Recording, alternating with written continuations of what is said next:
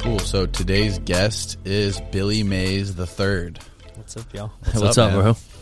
So for everyone listening, uh, tell everyone who you are and a little bit about your background. Hmm.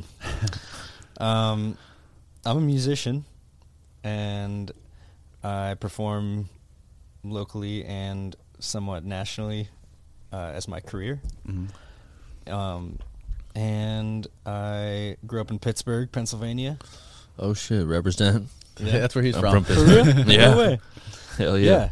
When, when did you? When did you? Uh, I moved to leave Florida when I was like ten, but my dad. I moved here with just my mom, so I would always go back in the summer, the winter, all year long. Nice, man. Yeah, all my Yeah. family still lives there. Cool. Yeah, me love too. it there. I love Pittsburgh. Hell yeah. It's awesome there. It's too cold though. yeah, it can be. Um, yeah, I moved down here when I was 18 for college. I went to Full Sail in Okay. Orlando, which is like a, I don't know. Like yeah, I looked into going there actually yeah. way back in the yeah. day. So I went for recording arts and entertainment business. Yeah. And I had a bachelor's degree by the time I was 20, which I I find to be kind of useless. But Yeah. I never I never had to tell anyone that I had a degree to get work or to do what I do. But it was a good experience. And then I sort of moved over to the Tampa area when I was 20, and I was I've been here ever since, on and off. You know, with a little bit of travel in there and touring. How did you get into making music and doing what you do? I remember. So I- I think one of the biggest things that hit me, which I thought was like a, a really good introduction to who you are, was the actually the Full Sail video Mm. that you did, and you talk about the first album you made in 2009, and and you talk about like Another day is here, and you're ready for it. What to wear? Check. Breakfast, lunch, and dinner? Check. Planning for what's next and how to save for it? That's where Bank of America can help. For your financial to-dos, Bank of America has experts ready to help get you closer to your goals. Get started at one of our local financial centers or 24-7 in our mobile banking app. Find a location near you at bankofamerica.com slash talk to us. What would you like the power to do? Mobile banking requires downloading the app and is only available for select devices. Message and data rates may apply. Bank of America and a member FDIC. you know your relationship with your family and the process of making that album and how uh, did that point in time kind of like kick off where you are now Yeah. was that kind of like a turning point for you Yeah, I kind of look at that as the the like the launching point. I I had actually made other albums uh, that I didn't really release in any capacity.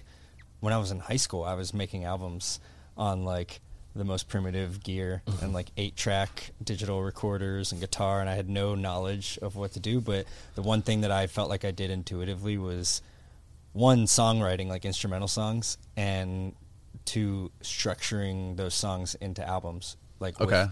with, I always feel like I've been drawn to the like the sequencing of tracks on an album like that's something that I'm just like super passionate about and when I'm listening to music I'm I feel like I'm always taking in the information of why they started with this song and why Yeah. this track three is really strong and the arc and you know what they say for the end and I'm always thinking like that too for my stuff. So I was always doing that and then by the time 2009 came around well that was that was a big year for me anyway in life that was I had lost all of my gear all of my music gear everything I owned in an apartment fire in Damn. February of 2009. wow in orlando No, is this when um, you're going to school no not when you're going to school no, this was I was I guess I had been over here for about 3 years maybe and I had just gotten an apartment on my own. I was living with my dad for a while and then I finally got my apartment on my own in uh, kind of the Clearwater area. okay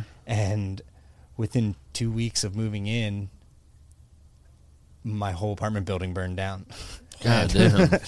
and I it turned out to be arson.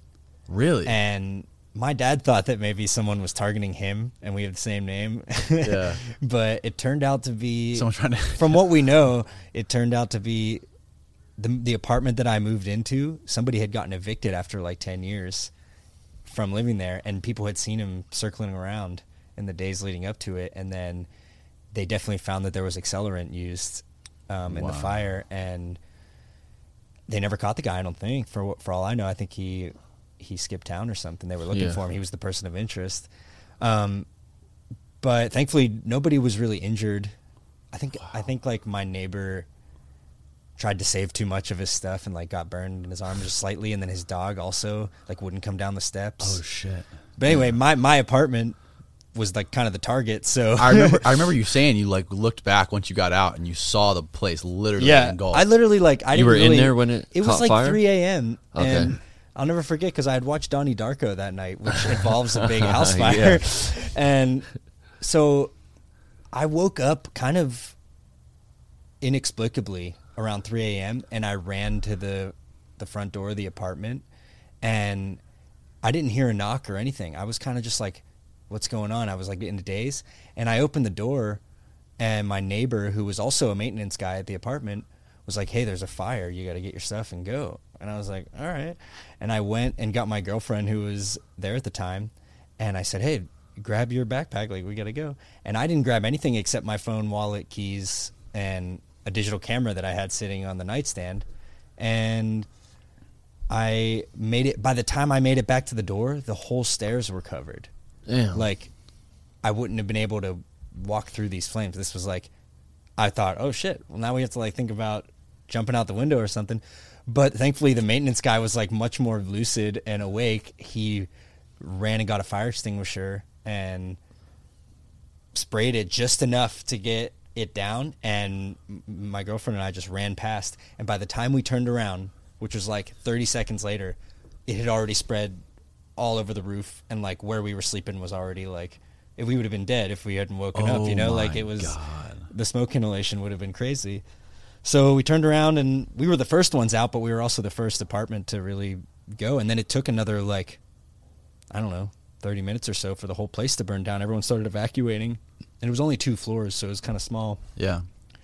But I remember kind of just being in shock and and my, like kind of laughing at the fact that like some of my stuff was still just in boxes and so it probably just went up in flames like super easily and all at once. And I was I called my friend who had built me a custom guitar. It was a custom built guitar for my hands and he spent a year making it, a year of his life making it, and it was sitting right there, um, and I didn't grab it. And I he was the first person I called at like 3 a.m. And I'm like, dude, I'm watching the apartment burn down and the guitars in there, and he was like super upset. And I was like, I think I'm gonna like once they put out the fire, maybe I'll go back up and be able to save it. And he's like, dude, no, that that had a lacquer finish on it that hadn't even dried yet. Like it takes months to dry. So he's like, if any flame got near it, it probably just went straight up in flames. Oh my god, dude. That's terrifying. Yeah. So So what did you do after that? I just sort of, uh, I guess I sort of just started from scratch. I I mean, all your equipment, you had you had probably a lot of expensive shit. yeah, I had a studio and I had I had like cameras and stuff like that. Stuff I had built up, you know, in like over 5 years or so or more.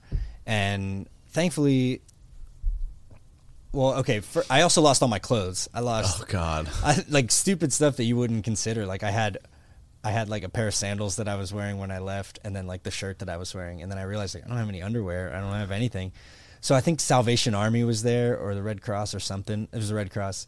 They were there, and they they were able to write checks for like 140 bucks to everyone that lived in the in the complex or in that building. So I went and bought some T-shirts and Damn. stuff like that. But I'll I'll tell you what the uh, as horrible as that was and traumatic, and I was like I would have panic attacks when I've smelt fire for like a couple weeks afterwards. As there was still like a really Bring this a little bit closer. To Oh, your- sorry. Just lift, you can you can like force it up a little bit. yeah There you go. yeah You gotta like really tighten it. cool Cool. good. Yeah. Perfect. As bad as that was, it was uh, kind of freeing to not own anything for a bit. Yeah. that makes sense. Like And just like to start clean. A minimalist. Yeah, totally. And and I think it kind of messed with my whole perception of possessions for a while. But obviously, you know, you always build back up and get new stuff. So Right, right. to answer your question, my dad helped me get back on my feet with like the bare essentials, Mm. and for me, that was like some clothes. And I ended up just like staying at my girlfriend's mom's house or something because it was close by, like for maybe a few months. And my dad got me a guitar and an amp, like pretty cheap amp, pretty Mhm. decent guitar, and like that's all I had. I didn't really have like effects pedals anymore, so I was it like kind of stripped everything down, and like I was super lucky to even have that, but it kind of helped me therapeutically just start from scratch and process the the weird emotions about the fire Yeah. like through music without without trying to you know be cool or anything i was just kind of like making music to have fun again or not to have fun to to meditate and to Yeah. um, process Wow. Were you working at the time? Like, what were you? yeah i was i was a freelance um, production assistant Okay. in um, tv And that's how you got into production because your, your dad kind of like brought you along and showed you the ropes and Mm-hmm. Yeah. brought you on sets. he kind of just brought me on set one day for a, a kaboom commercial and was like introduced me to the production manager who i actually knew from when i was a kid and he was just like put him to work and i was like Oh, that's awesome. I just did what I could and like I didn't even really know how to like paint walls and stuff and that's what they wanted me to do so I had to like learn like really basic things because I went I didn't go to school for that I went to school for more on the music side so that Well, stuff okay. didn't really I but at the same time I learned more about life and work and technology from just throw, getting thrown into it Right. trying to figure it out so yeah I was working freelance production as much as I could at that time and Were you doing a lot of um, the kind of in the infomercial world, or were you Yeah. doing okay? big time infomercial world and like some more high budget commercials Yeah.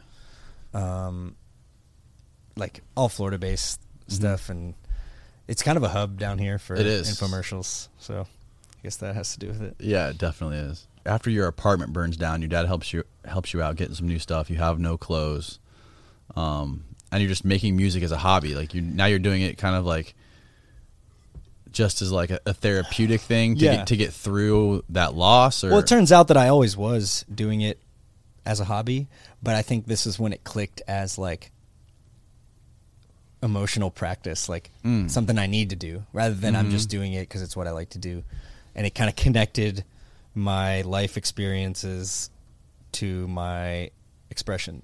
And like that moment was when it kind of looking back that would be like the turning point of like oh now i'm making like real music. Like before i was kind of just doing the activity of making music and now i felt like i was making like what i would consider art Right. that- in that it was connected to the creator more. So, for people who don't understand exactly how it works, can you explain the exact process and how you make music, like with the with the uh, with the instruments and the and and the sampling and all that? Yeah. Um, I actually back then I really wasn't doing it this way. I was sort of always a one man band, but I don't really know if there even was that good a technology for live looping back Yeah. then. So what I would do is I would kind of just layer the shit out of guitar and it would be as though there were eight guitar players playing at Yeah. the same time, but they were all me. Yeah. Like, so that's how I started, and that's how I like, like, that's how I got any kind of thing resembling uh, big sound back then, like in high school even and stuff. Yeah. And so I was like always kind of starting on like a self-taught method that probably wasn't the best way to do things, but I guess I did have a looper back then in 2009. The Or red, got- the red Roland, the yeah, fucking I think guitar I did. pedal one. I think I did have that one. I, I- yeah, Really? that was Or- one everyone had. Yeah, like the RC RC 20 or something, yeah. I, I don't know. Maybe I had the, the RC fifty, yeah, but that was so. What it is is you you press a button with your foot, Okay. and it records what's happening, and then as soon as you press it again, it just keeps looping that thing. It just keeps playing it over and yeah, over again. and you can keep layering over it, and there's all kinds of options of tracks, and depending on what one you have. Mm-hmm. And now I've, I would say like five years after that, Boss put out a really special one called the RC 505, which is sort of the, The standard now for tabletop loopers. Yeah. Okay. But it's all hand based, and that's kind of what I use now for everything. I use um, for my Infinite Third sets, which are guitar looping and beats on the spot. Mm-hmm. I use that, and then for Mouth Council, this other thing that I do, it's Mm-hmm. really just the RC 505 and a microphone, and it involves other people and just voices. Okay. And so that's where I've gotten to since 2009. Mm-hmm.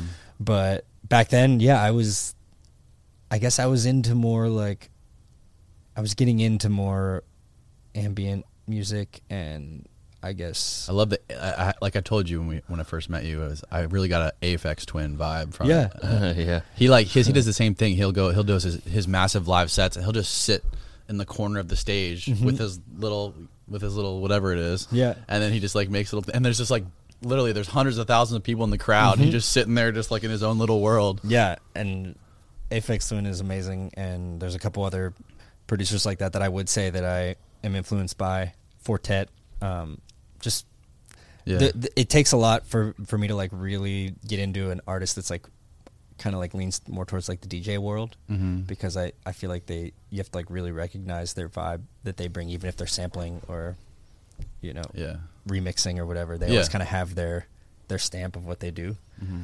So yeah, I think I think uh, besides that, I was listening to like Sigur Rós, Mhm. um, Explosions in the Sky, uh, Mogwai, and bands like that. And I think that's I love Mogwai. that opened up. Yeah, Mogwai's one of my favorite bands, and I think that opened up that style of like instrumental music, like epic instrumental music for me. And so Mhm. my first album came out in December of 2009. the same year that your apartment. Yeah, well, okay, well then I guess the the ending of that portion of the story is that I got back on my feet after the fire, Okay. and I think it was June. Well, no, yeah, it was June, beginning of June, end of May that I moved into a new apartment finally, and I Okay. kind of like was getting back on my feet. in Clearwater. This is in Dunedin, Okay, so close to Clearwater, and just getting settled in, kind of like building up my collection of items and furniture and stuff like Yeah. that slowly. And then in June of 2009, my dad just passed away unexpectedly at the age of 50. So that was sort of heavy to like tack on to that moment. It was obviously like Jesus. would have been Yeah. bad on its own. But like the fire was almost like really manageable. Yeah, and then I compared- survived and- compared to that, Yeah. yeah. and then you know when my dad died, it was it was sort of like a thing. Like it was like a lot of a lot of complication just around life at that point with uh, even in my work and all How old were you? I was uh, 22. I think I was 22. fuck. I I think I turned 23 in August of that year.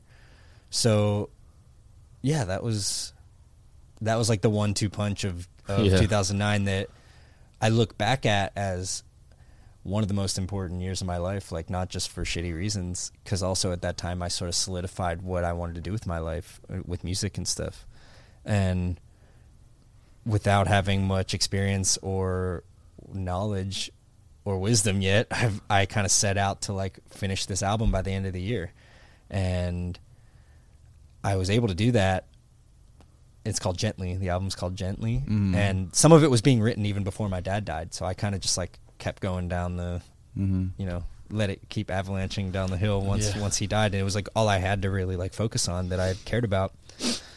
So I did that, and um, it was a pretty strong album. I, I still look back at it and I'm like, damn, there was something special going on because I can't even recreate some of that stuff now. It's I don't know what I was doing, but I think I was just so focused and zoned in on completing that task, not even knowing how important it would be for like the future and like what I was building. But So yeah, that album kind of like just would you say that that album like reflects that whole year for you, like what you were feeling? Oh, Yeah, it's like a it's kind of a pretty deep sounding album, like emotionally, but it's, surprisingly uplifting and Yeah. uh, optimistic. Which I guess you could say is how I felt in 2009. Was like surprisingly optimistic in the wake of all that, because it kind of like I feel like it kind of woke me up.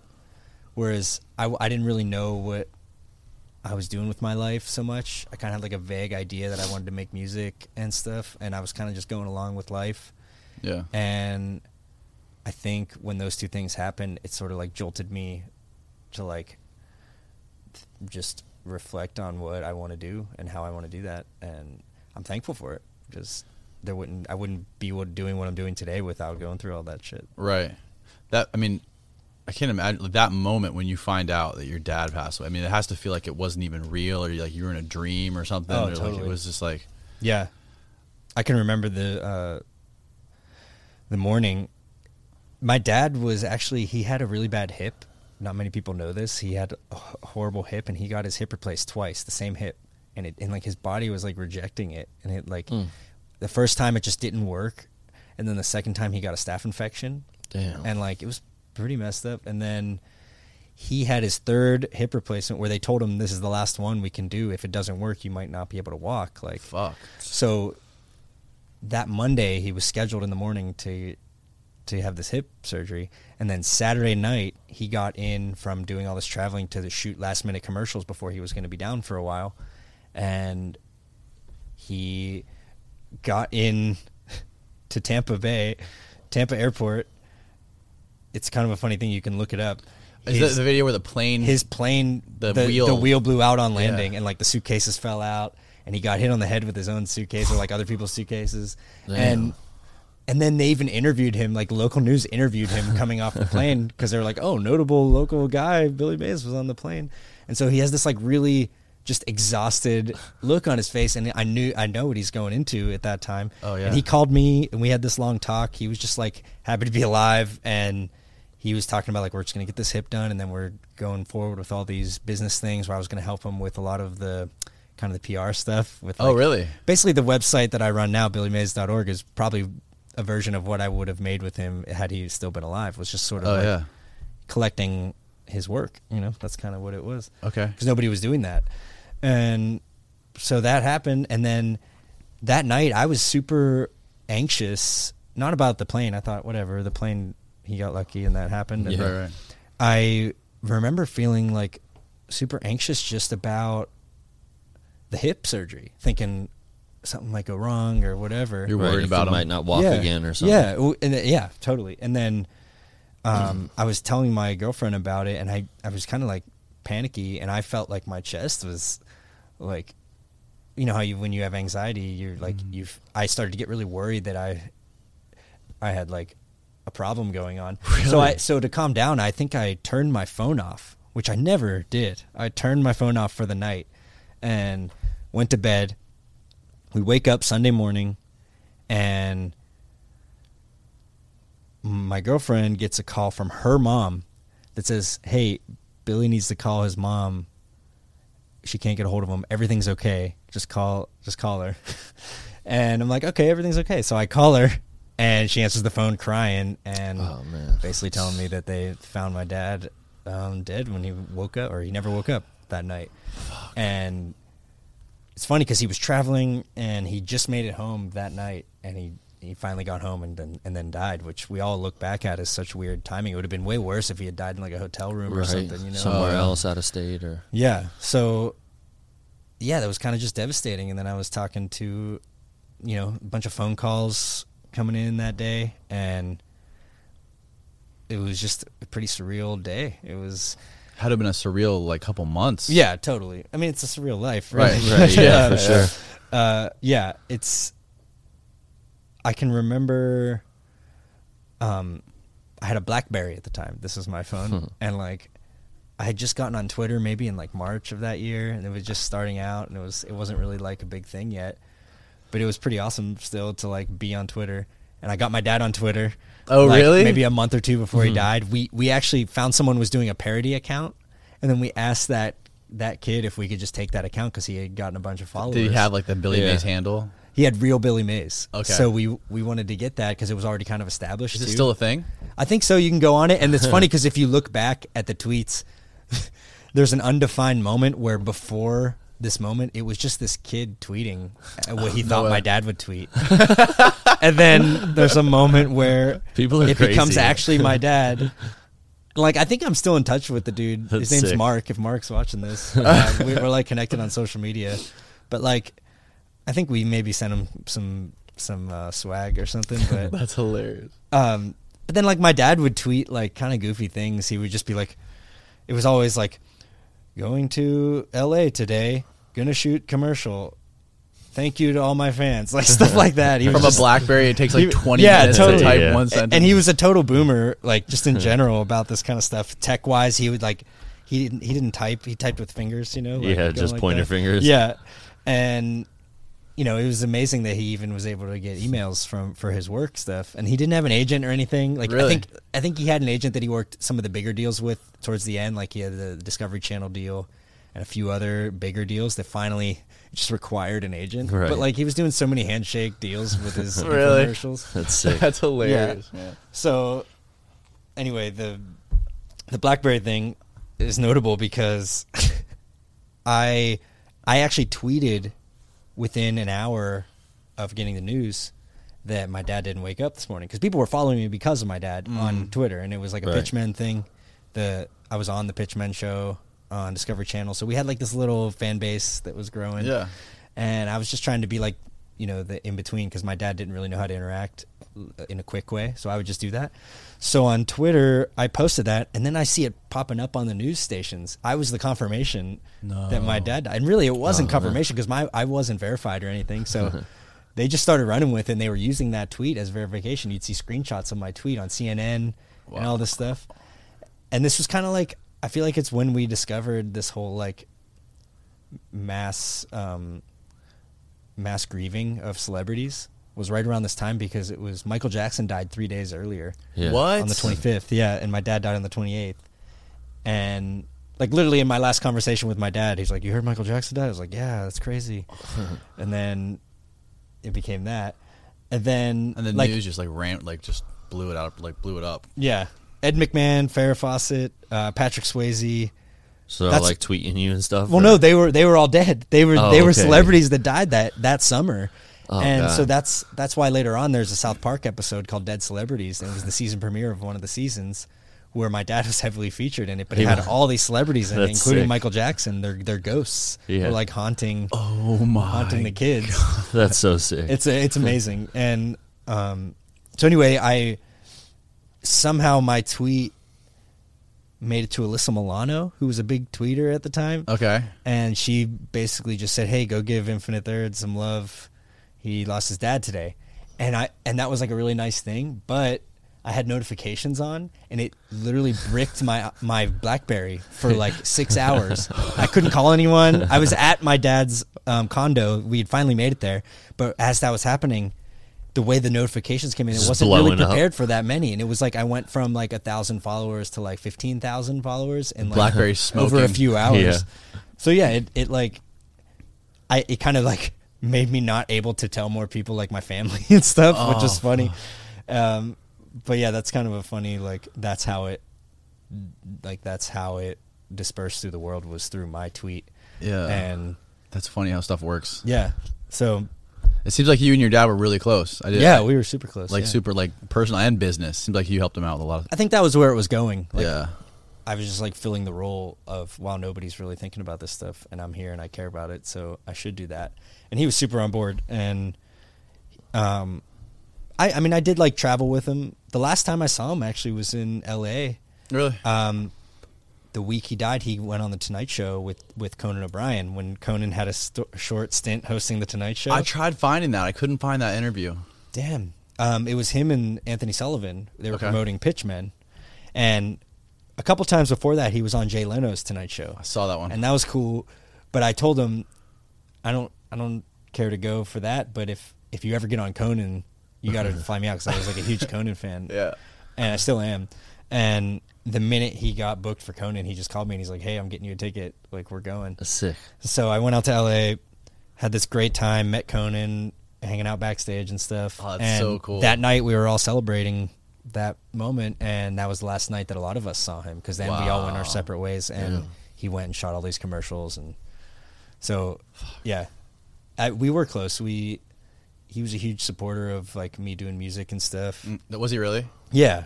I, unfortunately, he never really got to hear my my good music Yeah. but he heard some of the stuff that I worked on in the years before that, Mm-hmm. and he was he was just he was just like unconditionally supportive of it, you know. And my mom was like that too, and they're divorced um, since I was like three, but they both kind of had this like really heavy support, just because I was the only child, and I feel like I don't know, they were just good like that. And I lived with my mom growing up, so um, my dad was kind of like this traveling. Uh, I see him when I see him kind of thing. Right, Yeah. right. Because he did the home shows, home and garden shows. That was like his thing. He was like a carny, basically like going and pitching on boardwalks and Oh, traveling really? home shows. Yeah, he would pitch products. He would get a booth at these at these things. Like trade and- shows or Yeah, kind of like like uh, but just like gadgets, like Okay. for your home. Like you go and you look at refrigerators and stuff, but you also look at like choppers and things like that. So when I was growing up, when I was a baby, he was doing the Washmatic, which was a hose that goes in a bucket. So you can wash your car on the fly without having a hose nearby, and you pump it, and it Yeah. uses like gravity to shoot water at your car. Oh shit. And he was great at the demo. He like learned from the like the the veterans how to do this demo. Mm-hmm. And so there's pictures of him holding me as a baby and like Oh, Oh, yeah. doing the thing And at a trade show on like a, on like a um on a standalone car door that they bring in. To Oh, do, that's they don't bring a whole car and thing. Yeah. So they used to call him Bucket Billy. And I remember there's like shirts of him. Sa- his says Bucket Billy, and mine says Little Bucket Billy. Oh, Gotta find sick. that. Um, so that was the product that I knew him for as a baby. But then when I was uh, closer to becoming a teen, maybe like maybe like 11, 12, he was doing the Salsa Master, which was basically a food processor that you'd crank with your hands. Mm-hmm. It's a great product, and I think it's still around. And his demo was just making salsa all day, and so I would hang out when he would come to Pittsburgh for the home show. That would be like the, t- the most time that I would spend with him, and I'd like bring my friend and he would buy us all these like X Men toys and or whatever we were into at the time, wrestlers or Star Wars or whatever, and we'd we'd go on like a spree because he was just like trying to make up for not being around. Yeah, more. yeah. And we'd play in the hotel and swim, and then during the days we would go and hang out at the home show, and like hang out under the booth, like playing with toys and stuff No because it wasn't that much space. Yeah. So it's kind of like ingrained into me what he did. Yeah, Wow. that's cool as hell. And you could like try the salsa. That was like part of that was how you get people to come to the booth. Is Okay. okay. free salsa. So Making in between, we would just I know we would just eat this salsa. It was salsa. like it was amazing salsa. He'd make like a spicy one and a mild one. And my dad legit made really good salsa. Really? So yeah, and it was probably from making it so much with that. Oh my gosh. So that was like that was the times between the home shows and then Mm-hmm. he lived in Florida in Clearwater. We would come down and visit him in the summer sometimes for like Mm. a couple weeks. Okay. And so those were that was the time that I saw him. It wasn't really like shared custody. It was like my mom raised me and then my dad I would just see him when I could. Mm-hmm. But thankfully they always got along and Oh, that's good. yeah. But yeah, so then we were we were close. We were uh it, I guess what happened was then when I was 18 and I came down for college, it was kind of like the handoff and now he was mm-hmm. going to try to make up for some of the time Yeah. that he didn't get to spend with me. So That's awesome. I moved in with him after college and really it's like for the last 5 years of his life we finally got to become like friends and like, you know, best friends. And so I'm thankful that I got that time with him because I think about it and I'm like, you know, I didn't really know him that well. I, I knew I didn't know him as an adult, and that- mm-hmm. and I got that time because I moved down here. So What was it? Makes sense. What was it like living? with- Was he like a baller, or what was his house he, like? He kind of like he thought he was like.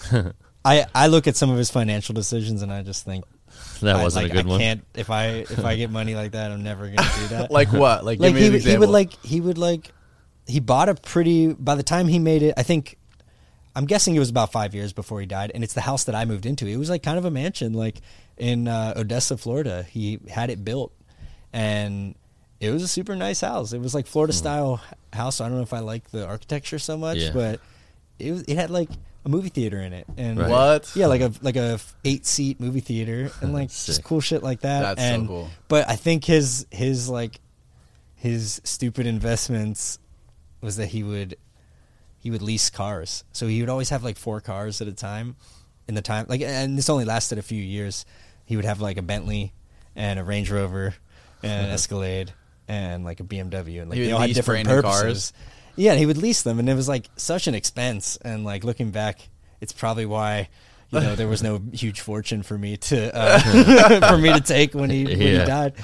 But then again, I think it was just his thing of like I would loved to see a Billy Mays Cribs episode. dude. It would have been real. awesome.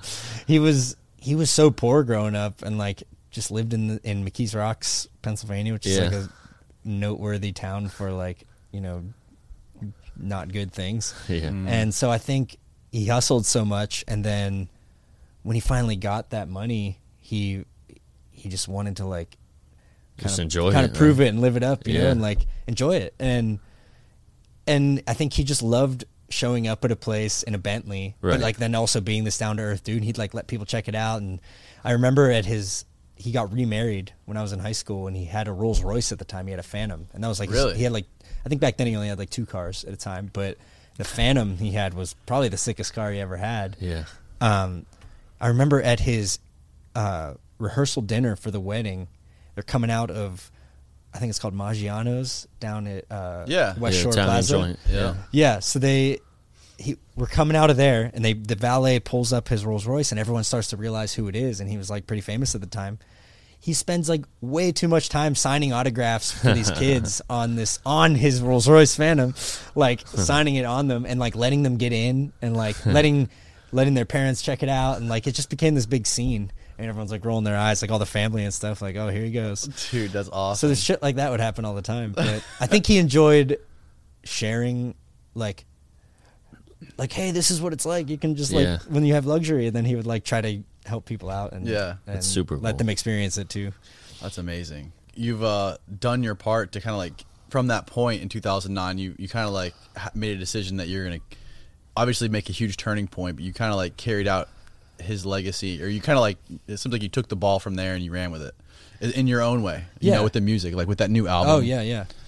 Um, I think I do find crazy, probably things that people wouldn't really understand unless you like have my memories and stuff. But like I, I feel crazy, like unexpected parallel vibes of his, his life at at this age and my mm-hmm. life now. Really? and how I always thought, no, I'm not going to become a pitchman. I'm not going to be. Right. I'm not going to do what he did. I'm I'm more of an artist musician. Yeah, you know, he was an artist and a performer in his own Yeah, way. totally, It was yeah. like it's super interesting. Yeah, and like he wrote a lot of the commercials as well. Did he really? Yeah, that was like because I mean it was the, it was his pitch being distilled into like these little presentations. So he was big on the wording of it and the demos. Mhm. Um, so I always tried to like distance myself from it. Like right after he died, I was like, no, I'm not going to go into that world. Because like a couple people thought, oh, you should you should fill his shoes and like be a pitchman and you know try to take over for products and stuff. And like some people have asked me to, but nothing's really ever like excited me enough to do it. Yeah. But then I realized like I'm I do all this independent touring and I've built up my little merch setup and my my setup is essentially what he did. I would I play music and that's my demo. Mhm. And then after the set, I'm selling merch and trying to like get to the next city, which is exactly what he did except that his demo and his merch were the same thing. It was like he's literally demonstrating the product and Right. it was kind of all in one where mine's a mine's a little bit more removed like it's more Right. a performance and then you buy but like Yeah. that's kind of what his was too i guess so it makes me think that a lot of the times when i find myself alone in a city touring and like playing some weird show some weird basement show or something i think man my dad was probably in a situation like this where he's at Yeah. some, some festival or, or not festival like a convention that Uh-huh. Yeah. like didn't really turn out the way he wanted he's Yeah. just trying to make it to the next one hope that it goes well and like it kind of makes me feel connected to him you know Definitely. Did, did you already have the name Infinite Third by that point, or how did wh- when did you come up with that name and how did you come up? Um, actually, in 2009, I was going by a different name, and it was like so. I look back and I just hate it because I think I was so. I was so caught up in my feelings, rightly so. I was just like, oh yeah, for sure. I was just like, holy shit!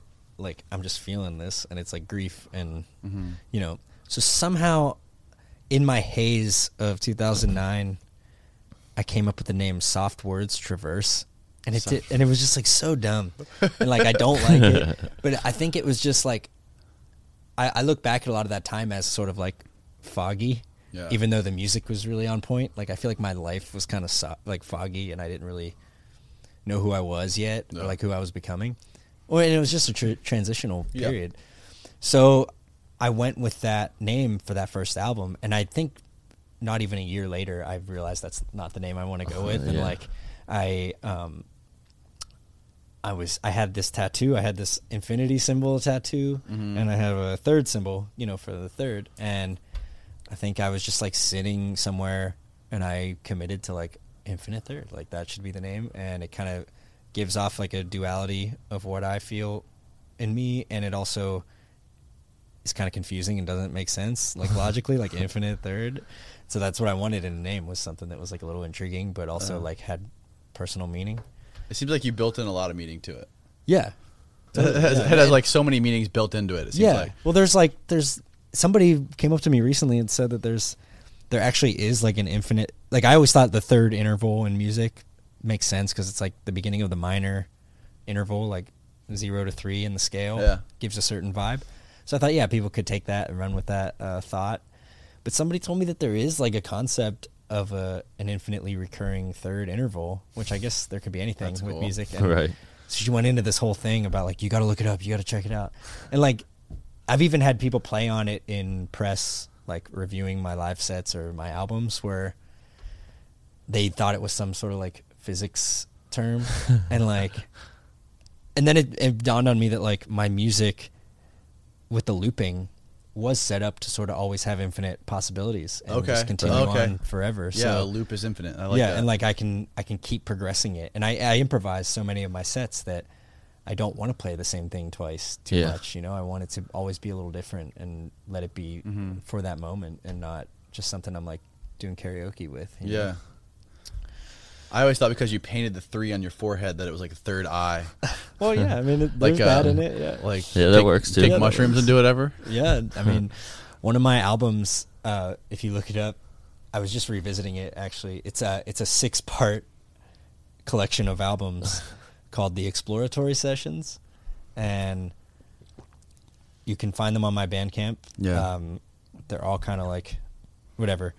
They're all just super guitar based, like spacey guitar um, improv- improvisations that I Mhm. then curated into these albums that look sort of each one has its own little concept Yeah. and I started like revisiting like how that all went down, and it was it was my first time like really diving into mushrooms. Really? And Hell yeah. yeah, and it was a basically like five days at my apartment um, with a whole setup and with like a TV set up with like a VHS player that like glitches and like I was I don't know I was I, was- I guess I was like trying to like you know expand my mind or like I was being invited to expand my mind Yeah. and I basically just recorded and live streamed. I have I re- I live streamed it on UStream back then. where Really? you- Ustream, You would have yeah. UStream, and then I remember how stupid it was. Is that there? It would be this like relaxing music that I'm live streaming, and then like ads would just randomly interrupt it, and you couldn't pick when they happened. Right. So I, it like really, looking back, I would like never do that now. I would never want like a live stream to just be interrupted. Right. Be like Yeah. in the middle of my set, just like stopping the music at a random And point. play a commercial. Yeah. Yeah. So um, it was basically just three to five days of me not eating like huge doses of mushrooms, but just like a steady flow of it, and Yeah, like to keep it going. eating some healthy food, and like, Yeah. And I didn't intentionally do it, but I it was all recorded and it was all live streamed. So I took the recordings and started going back through them over a course of. I don't think they actually came out until like 2014, and this was probably 2011. Mm. So it took about three years to come back around and say, "Man, there's a lot of good stuff here. How can I present this?" So I presented it as a six album collection um, called the Exploratory Sessions. That's so sick. And so it took place time. over six days. You said. Yeah, about I think it was about five days, three three to five days Okay. on and off of. and you were just streaming on, for hours on shrooms the whole time. Uh, I, I guess I don't know. I feel like when you do mushrooms, like at least when I do, like it, it sort of just. I just need a little bit, and it kind of like sets me off in a direction, and Yeah. like, I feel like You just kind of like teeter on the brink of yeah, like I'm, I'm more of a unreality micro dose guy. Yeah, you're like, not I like really, tripping balls. That's for that's what I days would do. I feel like I would be like too scared to go through that fucking door. Yeah, I mean, yeah, I've had some bad experiences. Have you? in the past? Yeah, but not nothing like where I did anything crazy. It was just mental, like. Where you did too much. You think? No, not Oh, too much. No. okay. Just just like the wrong heads. I always felt that when you do psychedelics, there's always a moment. At least for me, this has been true. To like really have the euphoric like um, clarity that come that can come with that. Yeah. I always feel like I have to go through this period of like accepting death, and even if it's just like the concept of death. Yeah. And so maybe my mind gets all anxious and heavy and I think I'm going to die or I realize that I'm going to die one day or whatever version of that. And then like through those clouds there's like this huge clarity but you kind of have to like get through it. So that's happened with me a lot is that like Okay. I've had to first break through the the fear and then sort of like realize that there's like a clarity on the other end. Yeah.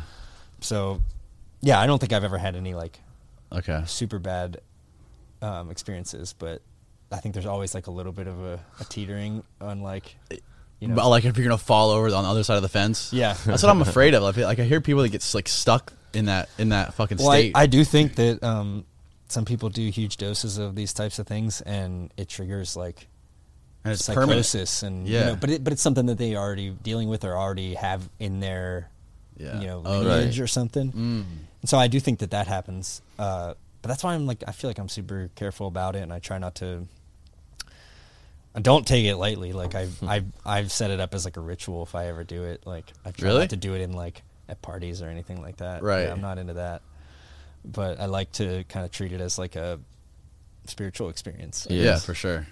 And thankfully, I've stuck with that for the most part. I, I hmm. won't just take it if someone would give me something like that at like a festival or something. I can't do that. I've always It's- been way too much. I, have always been too much of a pussy to try it. Like if I smoke too much weed, I freak out. Like I'm tripped. Like if I eat like a like an edible, a brownie or something, I've had like. I'll look in the mirror and be like, "This has got to be what shrooms are like." there, I think there is some overlap, in, you know, in like in some really good weed. Yeah. Yeah, they're close. I'm gonna try. I'm gonna try them soon. I'm gonna definitely try them soon. I'm just, yeah, I I'm would just, just, really scared. I would just stay hydrated and uh, okay. yeah, and listen to some Infinite gonna- Third. You'll yeah, be all listen, right. actually, I'm gonna people- do People have hit me up and said that I've my music has guided them through like bad trips. And Really? stuff. Yeah, and that that that's probably like the best compliment. Like, I've forgotten all kinds of things about like, obviously people doing it like for their yoga classes or whatever, um, putting on my music, and then sometimes Being like taking shrooms and doing yoga. No, no, no, no. Oh. No, just doing yoga Different ways to- that people have put on my music in like odd settings. Like Oh, I've heard yeah, that yeah, my yeah. music's been played at like childbirths, What? Really? Like, at home births. Damn. And uh, I always found like the the couple people who have reached out and said, "Hey, I went on a journey, and like thankfully your music kind of anchored me." Through the, throughout the trip, and I'm like, yeah, I, I guess that's kind of what it's for. You know, it's like Yeah. it's it's instrumental and stuff in the way that it is for a reason and it like has a certain abstraction for a reason it's not just like dance music or Right. even Yeah. though there are beats sometimes and stuff it's not Yeah. the purpose has always been like cath- catharsis Okay. um, meaning like kind of going through like a, a transformational emotional experience yeah. My shows I do set out to kind of go through that for myself and in turn it kind of like lets other people feel that in the Ride in it the with you. Yeah. And so I do have people come up to me after shows and it's like they say that they had some you know crazy um sort of like transformative moment emotionally during the set and I and I, it's weird because when that happens it's usually I also had that same kind of experience Yeah. while I was playing like I was in a bad mood or I was like scared of something going on and like the music kind of like let me be free of that so I do I do find the, this weird uh shamanistic quality of my music like I wouldn't say that I'm a shaman I feel like that would be sort of arrogant to say but I think that I have to facilitate my music. I'm not just performing it usually. I'm trying to facilitate something Yeah, for it's not everybody, just mindless including music. myself. Yeah, so I, I try to be super mindful about it. Yeah, Yeah. like I don't want to just, you know, puke all over everybody. And just push music buttons, yeah, and make noise. jerk off. You know, like it's, it's a, it's an intentional thing for me, and it's not always perfect, and it's not always, um, exactly what everybody needs, but more often than not, it is what somebody needs at that time. Yeah. And that's also because it's what I what I need. I think at that yeah, time. it's super fucking cool. I wouldn't re- I wouldn't really want to make it if I w- if it didn't have meaning like Right. that. You know. Yeah, for So sure. It keeps me. It's how I knew that it should be like my career, and that it doesn't make sense that somebody would make a career out of like abstract, experimental, ambient music. Right. Right. But the whole time I get just like knew. super rich probably off it. Right? Well, yeah, But I don't just- know. But then I realized over time might- that like it's not really about the genre or about the the specifics. It's more like um, people. This guy's fucking us so hard with Oh, the blower. lawnmower. fucking blower. fucking blower. That's all right. Yeah, fuck. It's It's, just, okay. uh, it's okay. We'll we'll treat it as like It's uh, incidental. yeah. Well, now that we're mentioning it, people Yeah. know what they're hearing. right, right. Um, I gotta figure out something. This I don't know. We'll figure something out later. honestly, I should sample that. yeah, For I was gonna say it's, it's part of the moment. We're just gonna live with it. Yeah. anyway, I I think uh, what I was trying to say was that I I slowly realized over time like I don't want to limit myself mentally to say that I make some obscure music. When I really all that matters with any kind of art is that you're connected to it and you care Yeah. about it and you Mm. and you grow it like a garden, not just a fucking product. So I find that I'm being I'm realizing more and more that it almost doesn't matter as long as I believe in what I'm doing. It's Mhm. gonna it's gonna work and people are gonna connect with it. So like I've been able to make way more money than I thought I would from like that's why I don't do as much of the stuff that I don't want to do. Right. And I do more like gigs and shows that Yeah. are my music. But I've had to get through a lot of periods of risk, financial Oh, risk huge. of like yeah. I don't want to take this like really like you know intense gig that I would make a lot of money on, but it would just kind of drain me for weeks. Yeah. I, I had to start saying no to those, the easier money or the more the more uh, guaranteed money, and say no. I think a show's going to come up, and like I had to get through a lot of periods of Yeah. you know borrowing and you know just doing what I can to get by, and It's then now I feel like I'm. You're getting It's my career now. It's like, a I- I huge don't mental that. struggle. It takes like a lot of a lot of courage or a lot of balls to to trade. You know, most people just trade their dreams for securities and and like, Yeah. okay, this is going to be more. You know, I'm going to make more money. I'm going to be able to raise a family, pay my mortgage. If I if I do this and just dabble in this, but Yeah. it, it takes so much. Like, nope, not. That's why so few people do it. Dive into the thing that they love doing that makes no money.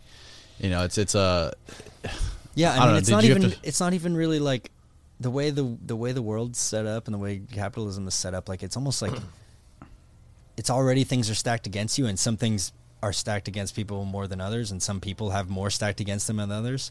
So I feel that I had a lot of a leg up just by getting to see my dad's rise and learning from him, getting the little bit of post mortem support from him financially, which was like enough to invest in some gear. Yeah. Yeah. Like I, you know, whatever.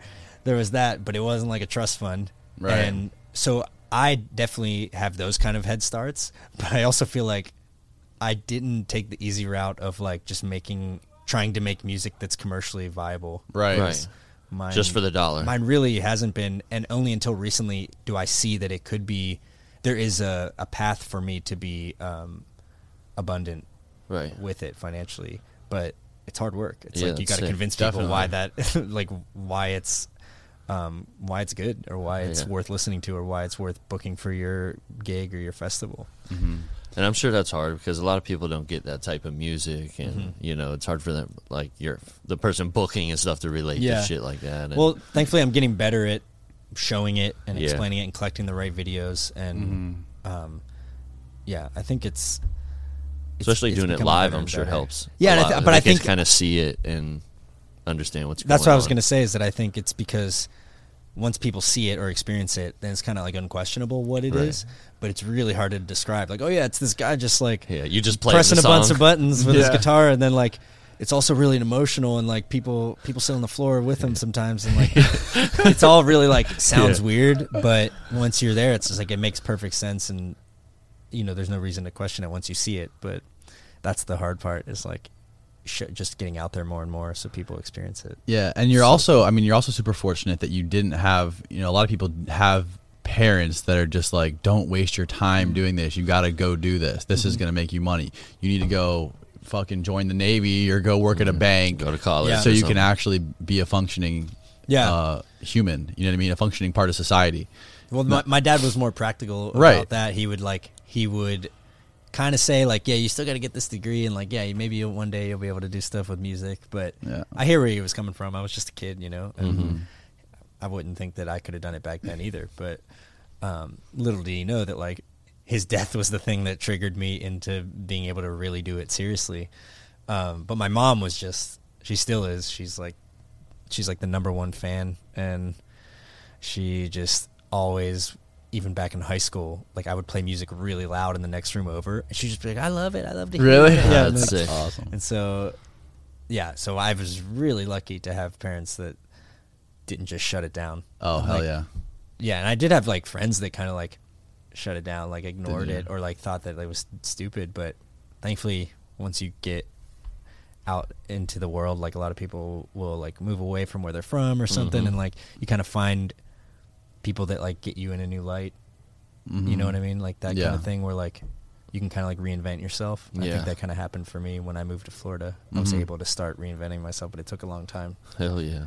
Have you ever thought about like collaborating with other artists? Like I think the, one of the first things I mentioned to you earlier was like this hip hop artist from St. Pete. Like Yeah. it'd be so cool, like to hear like you know what I mean, like samples and loops, like with you know collaborating with these vocalists that come on. Well, I do it all the time, really. Um, Mouth Council is strictly collaborative. Like, Okay. It's never just me. Okay, so explain exactly what Mouth Council So is. Mouth Council is, um, I mentioned it earlier, the uh, loop station that I use, the RC505 by Boss. Um, It before that existed, I had started doing this thing where I would, um, I'd be playing music myself, and then like somebody would be around, like a friend or something, and they'd start singing along, and I'd be like, I'd want to include them, so I would just like hand them a microphone and then loop what they were doing along with my loops. And it was like fun. It was like including them instead of just me playing Right. at them. And then as that went on, like maybe I did it with like two friends and at one point it was just like, hey, let's do the thing where we just like we loop loop, loop our voices, and so we started kind of like having fun with that with like a really primitive looper that just did one thing, like start and stop. So there were no effects or anything cool that I could do, Yeah. and I would just keep layering over it. Um, so it turned into this thing where some friends would come over and we'd like sit around and loop. I would loop all their voices, and we would all just kind of like do goofy things, and it'd become maybe like somewhat musical. So once that RC 505 came out, I was like, I need that. Like I, they Yeah. announced it, and I was like, that's what I need for this Yeah. activity. And I mm-hmm. got on like the waiting list for the pre-orders, and I think I got it like the month it came out. Really? And so I just dove into it and I was like, let's do this. And one of my friends, one of the original friends who did that with me, at one point he doesn't even remember saying it. He was like, oh, I love that. I love when we do that. It's like it's like some sort of mouth council. And I was like, "We should- uh-huh. that's what we should call it. Hell And he doesn't even remember saying it, but like that, I know that that was where the name came from. That Really? one little comment. So you had never seen anybody do anything like this before? Oh, people loop, you know, like, and- it, but in the way you do it, in like a circle where if you pass the microphone. Honestly, it was just a really natural thing. It wasn't even that intentional. It just kind of Yeah. happened, and it was like people would naturally want to sit in a circle. It was like sitting around a campfire or something. Yeah. people want to do that. People it's want so to sit in a fucking circle. fascinating. I Like, I, hmm. like, to, I mean, I've seen like videos of like I've watched like little clips of it before, but never really like captured me until I watched the full process of what happens and Mm. Yeah. what it sounds like. Freaking Yeah. amazing, man. Yeah, so back then it was a little still pretty primitive. I would just kind of we would do it and like hopefully it would turn into something cool and like um it kind of fit in as like a cool thing at shows in between bands or something. Mm-hmm. I started doing that. And then I think some some point maybe like I would say 4 or 5 years ago, probably 5 years ago, it got I got really good at the pedal just just from from using it so much. I got intuitively good at it and kind of realized like this is a real thing that I'm doing. Like I should I should like focus on this and make it a project. And I turned it into the mouth council like officially more and more. And I would brand it and I made a logo and stuff. And um still that's that's what I do is like I look at my musical path as like half infinite third half mouth council they're two completely different offerings but they're kind of the same in that they're opposite. They're um infinite third is like me looping with myself and like super internal and like introverted and then mouth council is me looping with everyone else Right. The And audience like super- is the yeah. performer. Right. yeah. And I love that. Like when I'm on a stage, I get to bring people up on the stage, and I just always trust that somebody's going to want to, you know, be the center of attention. Of course. And like I get to like it actually, I love it because it lets me sort of like highlight other people Right. instead of just being a, making it about myself all the time. So in some ways, like I'm the I'm the facilitator and like the leader of it, but you know, I love the moments where it's more about someone just like gets up there and can really sing and they just kill it. Yeah. And I'm still mixing it like a badass over here. Like I mm-hmm. I admit that I do some cool things sometimes, but I think that some of it's so like playful and accidental that Yeah. um it's very organic. yeah, I try not to, like- freestyling. I try not to let it get to my head because it's just like Yeah. it's this like energy. It's not it just comes together. it's like it, it's because people are into it. I can feed off of it and just start turning knobs and stuff. You know, so it's not like some genius, you know, Right. uh, thing that I've like written out and structured. It's it's totally the opposite of that. It's like I don't ever think about it. I don't plan it on purpose because when I do, it can kind of like get in my head and like make Yeah. me not do as. Have you ever thought well. of doing like an album, like a mount, like where you like where you do sequentially? Because obviously, once you record them, you don't mess with them. They, they are what they are, right? That's what's so cool about Yeah, it. for the most part. It, yeah. They kind of like live how they're produced live is how they end up. Yeah, there are some be good live audio recordings that I've released on Bandcamp and stuff. Oh, really? Like, yeah, just like some decent, like song by song uh, live recordings. Like I think it'd be a cool concept. Like there's no mastering or there's no editing of the sounds of the audio. Like if the concept of the project was just like I'm gonna bring in track one, I'm gonna bring in these Yeah. people. Track two, I'm gonna bring in these people, and then I'm gonna record it, and that's it.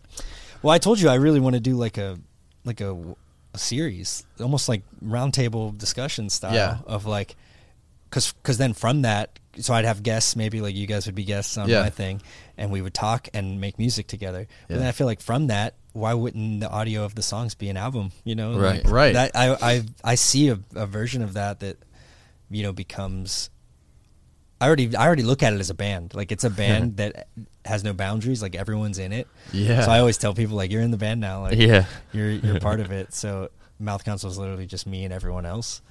And It's cool because there's so many possibilities you Yeah. can do with that. With Yeah. that, with that idea. Like it's just it's it's fucking infinite. yeah. Third. Yeah.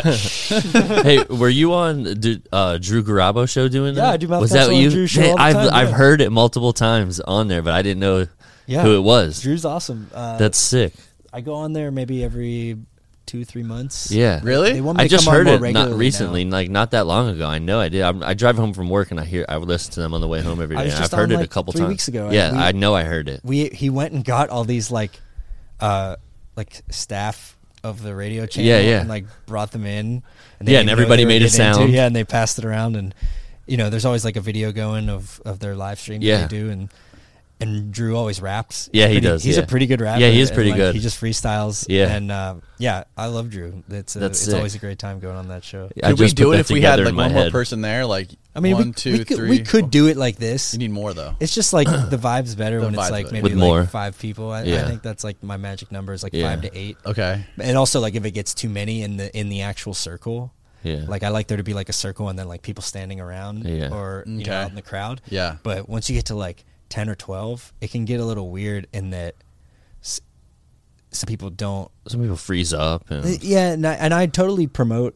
passing it if you don't want to do anything. Yeah. Somebody's gonna like judge you because you couldn't like figure it out. make a sound. I don't Sometimes somebody will fuck it up. Somebody will like put in Some- some. They'll be like they'll they'll feel. I mean, Yeah. you don't No, want to say no, that. there- 'cause there it, are- fucks up the energy. When I you would say say that, but- sometimes there's someone that kind of They just don't go, catch the goes into business for themselves and Yeah. just like screams into the mic and like tries to a plug you know- like plugs their website. Yeah. yeah, and I'm actually kind of down for it. Like I, I can totally, I have enough control that like I could cut off the mic if I really need to Right. if they start saying some obscene shit. yeah, yeah. But also like sometimes someone will do something really shitty into the mic and it's like distorted and weird, and I'll still like tweak it enough to bring it back and make it like Right, throw some a funny effects on thing, it and then I'll delete it. And Yeah. like, so it don't make them feel like left out or like they're like assholes for making Mm-hmm. a weird sound.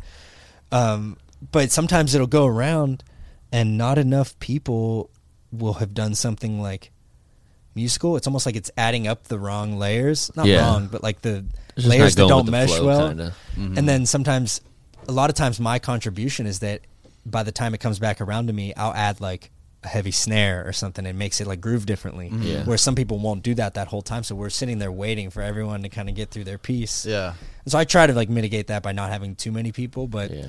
there's inevitable times where there's like 15 people in the circle. And you Yeah, live you're just or sometimes I'll just like come ask for the mic back real quick, and I'll say I'll give it back to him so I Yeah. can add some hi hats or something. yeah. But um, yeah, like one of the weirdest gigs that I do is um, first night St. Pete, the New Year's Eve celebration. Okay. Oh, yeah? family friendly New Year's Eve celebration at uh, Straub Park Yeah. downtown. Uh, they they hire me to come do a, like a little mouth council zone, and last year it got a little crazy because it was just kids. It was just all kids. Oh. God, yeah. And like maybe a handful of like people who might have been drunk stumbling by. Yeah. But it was kids. Like Oh, but that gets crazy with drunk kids people. kids are great kids are better than drunk people sometimes Yeah. like kids are like they're uninhibited like drunk people Mm-hmm. are but kids are actually pretty creative and like drunk What do you mean when you say kids? Are we talking like like children. all ages like this was there was a girl there a little girl right next to me she stood up she was like she you could tell she was just like mesmerized by what was going on and i think she was probably three okay, like probably the youngest that's Oh, ever yeah. like voluntarily walked up and done it. And I gave her the microphone and she started singing. And What? Like, Oh, and like sick. it wasn't like Whitney Houston singing, but it was like it was like really listenable singing. Yeah. And everyone was cheering and she probably didn't even understand that they were cheering What's going her. on, Like yeah. that- it was it was that kind of moment. And then like I found out her brother was sitting right next to her and he was also like having a blast doing like kind of like almost rapping, but Yeah. it was it was like scat Yeah. in a way. so we're going around and th- this was just like nonstop. There was no structure to it. I wasn't limiting who could come in. So we had like 25 kids around. Oh. They're all trying to get their moment. and like everyone was having fun, but musically it was it was a at times it was you couldn't listen to it. It was yeah, just yeah. annoying, you know. Yeah, just noise. but everyone on. had fun, Yeah. you know. So Shit, that's all that matters sometimes. I Man. want to play one clip Yeah. so we can add it into the podcast so we can like have a. Uh, oh, this is the uh is this the one? Who? it's the one we did it with the mayor. No, He wasn't in it. He was Okay. watching though. It's the mayor's lounge, Mayor Kriseman. Oh, okay. um, I I got to pick four friends to come and be the performance on this web series called Mayor's Lounge. Okay. And that's right in St. Pete. Yeah, this was the Hideaway um, on Central. That's sick. So you got four four people plus you, and you're like beatboxing Yeah, to start it out, just to get the beat the Yeah, vibe yeah, going. yeah. and I, I strategically placed these four people because like I knew Zach right here. We kind of come with like Yeah. a, a funny but musical musically good sound. Yeah, that's it. That's like his his specialty, one of his specialties. oh my, she's going green like that. And then, uh, yeah, I had my friend Senyo, who's like, he's actually the lead singer of Bangarang uh, Oh, from really? Tampa. So I, I got him to get out there. See how sweaty I am, which happens a lot. I've broken loopers because I've sweated into the faders. That's my third. Oh, shit, That's my really? third machine. Yeah, uh, because the water will mess it up. Could you imagine like Rod Wave sitting there like It'd be singing sick. one of his songs and then Yeah, somebody it else beatboxing and then him Yeah. mixing it and then like the girl throwing in her stuff? it's always really special when there's a rapper that knows how to freestyle because Oh, we'll yeah. build this beat and then, And then they just I have flow a way over of it. mixing once they start rapping that cuts it out at the right times. I'll put like an octave on his voice to make it like and you drop know, it out. satanic, you know, for like certain Yeah. lines. And, stuff. and like that's my favorite thing is when someone just goes goes off and then I can like put a filter on and like cut out the beat at the right moment and bring it back and yeah. because I kind of vibe off that person doing that. Yeah, at the same definitely. time. If you had like a We got to link Rod at Wave up with that. Yeah, if you had like Rod Wave and then like a death metal like a Corpsegrinder. Right? Yeah. Like to bring trap doom in. That's a that'd be a beautiful yeah. Tia and Saint Yeah. do do mouth counts with me all the time. Really? and they're amazing. And yeah, they're like two of my go-to people for if I need to make like a really good musical mouth council because Yeah. they'll come through with like some catchy hooks. And Yeah. they're both really good rappers, and they'll just kind of like capture the moment with me. That's sick. And there's a lot of people like that, but yeah. You know, we have our OG crew. I think that I I would hit up for things like this for the Mhm. mayor and stuff. And Yeah. What kind of like so? What kind of shit has this led to? Like you've said, you've done like a bunch of corporate. It's like Yeah. led to like team building Just- activities for brand Yeah. companies. Just yesterday, I did it um, for a bank for their management party um, at like 10 a.m. I was doing mouth council with a bunch of people just formally. A bunch of bankers. yeah, they were super into it, and it was like like the the more like higher ups were super into it, trying to get everybody to to like let loose, and Mm-hmm. um, it was really fun. There, you'd be surprised. There aren't too many situations where people aren't like down to down to clown, you know? Right. Yeah, um, because it's so it's such a super like it's like I- super immersive. Yeah, and I try to let people know that you can't do anything wrong. Like Right. you're not gonna you're not gonna ruin it Yeah. if you do something weird. Right. We're just gonna keep moving. Yeah. And so it's imperfect in that way. So it doesn't make you intimidated and think that you have to be American Idol to, Right. to Right. participate. Right. Yeah, it's like my uh my comfort zone. It's like Is it being in there and like having to just answer to the moment of like people are looking for this to be musical. Let's make it into music and like take chances and I do a lot of like flipping the beat and like raising the tempo Yeah. slowly and like getting turning it into something else. And, Right. like I think that's kind of what sets it off.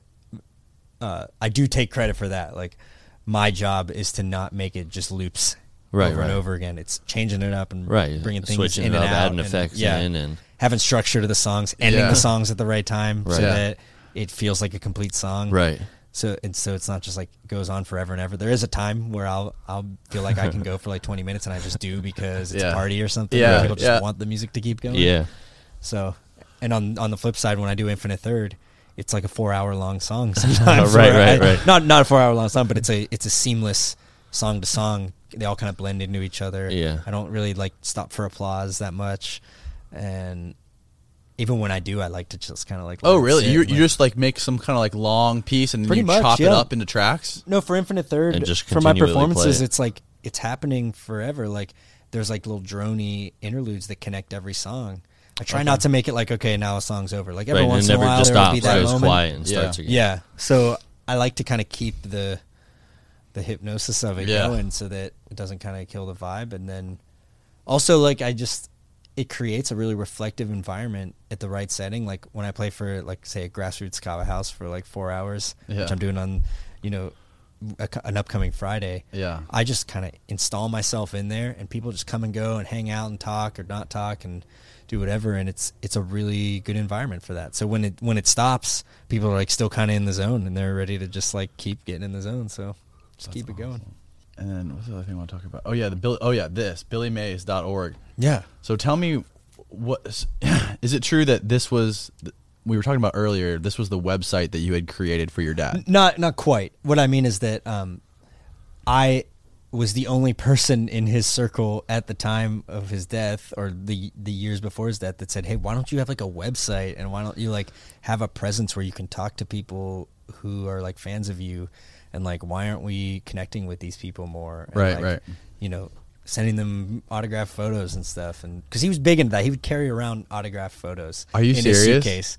So like people would just get a picture with him and he was always down to pose for a picture at the airport. So if I would I would travel with him and we'd have to like stop every minute to to like take a photo. I would take a Uh-huh. lot of the photos Mhm. and like get their information and Yeah. send it to him. At the time, it wasn't so connected all the time. Yeah. But um, he would bust out these these photos that he would sign and, and give them to people, and it was like kind of a bonus. It was kind of over the top in a way, but like, Yeah. he was just like, why He not? loved it. Yeah, he liked connecting with the people. I I always noticed that he he would actually care about the people that were interested in meeting him. Like there'd be a second of like, yeah, I'm that guy, blah blah blah. Take a picture, and then he'd be like, "What do you do?" And like I would see him get into all these like really genuine conversations with just Really? your everyday person who just was a fan for a minute, and like that was something I really looked up to. Yeah. um, just in who he was as a person, because he was kind of like that with everybody. He would on the on the set, he would he would talk to like all the crew members, and like he was never like too good or anything. Or Yeah. he was he was just kind of like one of the one of the guys, and yeah. So anyway, I always thought, well, why wouldn't we connect digitally and like make it happen? And so he kind of like agreed to that by the time he died, and I was basically envisioning what it would be and where we would put all the videos and how Yeah. we would do it and stuff. And like a welcome video, like, "Hey, welcome to my website." This is 2009. So like- you're like the Billy Mays creative director. yeah, I would have been. I, I, I was, and I, I guess yeah. Now I actually am. Now you literally, literally Yeah. are. So I, what I mean is that like when he died, I knew that I wanted to do some nonprofit work like Mhm. under his name as a tribute, hmm but I never really knew how, and like I didn't really have the resources to just like start doing charity. I didn't have like tons of money to donate and stuff Yeah. like that. So there wasn't anything that was obvious. Mhm. So there were a couple iterations of me trying to figure out how to do this nonprofit thing, and then over the years, I think it I became more mature and I learned things, and I kind of decided that I can tell his story, kind of like pay tribute, have like these fun, you know, posts and meme collections. Yeah. There's a of it. whole a whole page on this website, billymays.org, that's dedicated to memes. Yeah, like people tag me in memes all the time, and I just like rip them and put them up here. Yeah. And, um, There's a ton of Billy Mays memes. and I want people to send me them because they still exist, and it's so funny yeah. that like so funny that people are still making them, and you know that they've even evolved since his death in some weird way. But um, and and just like references when people see him referenced in something, and like he's been in, he's he was on he was in uh, Better Call Saul. Like he Really? like that came out like years after his death. Really? There was an episode where um, The spit the Breaking Bad Mike, spinoff? Yeah, Mike Air- Ehrmantraut is Yeah, yeah, yeah. breaking into someone's house, like the classic type of Breaking Bad scene where, you know, an assassin's coming in like Yeah. silently into Yeah. someone's house, but like there's a TV playing. Yeah. and so the TV was playing, and my dad's commercial was on. No They had to, like, shit. they had to like get it cleared and stuff. That's sick. And yeah, so there's like moments like that. He's in a couple movies like that in that capacity Mhm. where he's just on the TV in the Yeah. in the movie. But um, yeah, it's so any of that I I definitely like welcome. people Yeah, to send me, oh, 'cause for it's sure. like I'm like I'm the sole Billy Mays historian, you know. Like, Yeah. I'm trying to keep track of what where he appeared and what happened and Yeah. uh, what work he did, and I'm still trying to find all his commercials. There's like a million of them. Oh, I'm trying yeah. to find them all, and a lot of them are only exist on tape. And I Really? like, On kinda VHS tape stuff. somewhere? Yeah, yeah like in a vault. Yeah. How many? If you if, if you were to ballpark like a number on how many commercials he's made, how many would you say? Hundreds, know. thousands. Yeah, I mean, if you really break it down into the different versions of each one, it could get into the like Oh the high hundreds, early thousands, maybe. If you're like, if there's like a 30 second one, a minute one, a 90 second Right, one, right. Like, there was all that stuff, but I would say hundreds. And product wise, I, I think, I don't know, like 60, 50, 60 products. I don't know. Like, Wow. there's a big list. Maybe not that many, but Yeah. it's a lot when you look at it. Yeah. And some of them were bigger than others. And Mhm. So I, I eventually realized that I can like combine those two things, like paying tribute to him and like kind of having the fun of, you know, sharing this stuff with people who still care about him, and also do nonprofit work. So Yeah. back at the beginning of 2019, I connected with my friend Mike, who owns the Dunedin Brewery in Dunedin, Florida. Okay. Uh, it's like Florida's oldest microbrewery. Uh, he had always been down to do something like this, and we finally just like decided what it would be, and it would be a, a tribute beer because they had done a few other types of tribute beers over the years. Yeah. And so it it it, al- it also has meaning because my dad actually lived in Dunedin for quite a while. Oh, Yeah. cool. So um, they brewed this sort of orange IPA, and we just decided to call it the Billy Mays IPA. And, it, and it was released on the 10 year anniversary of his death. Really? uh, June 28th, 2019.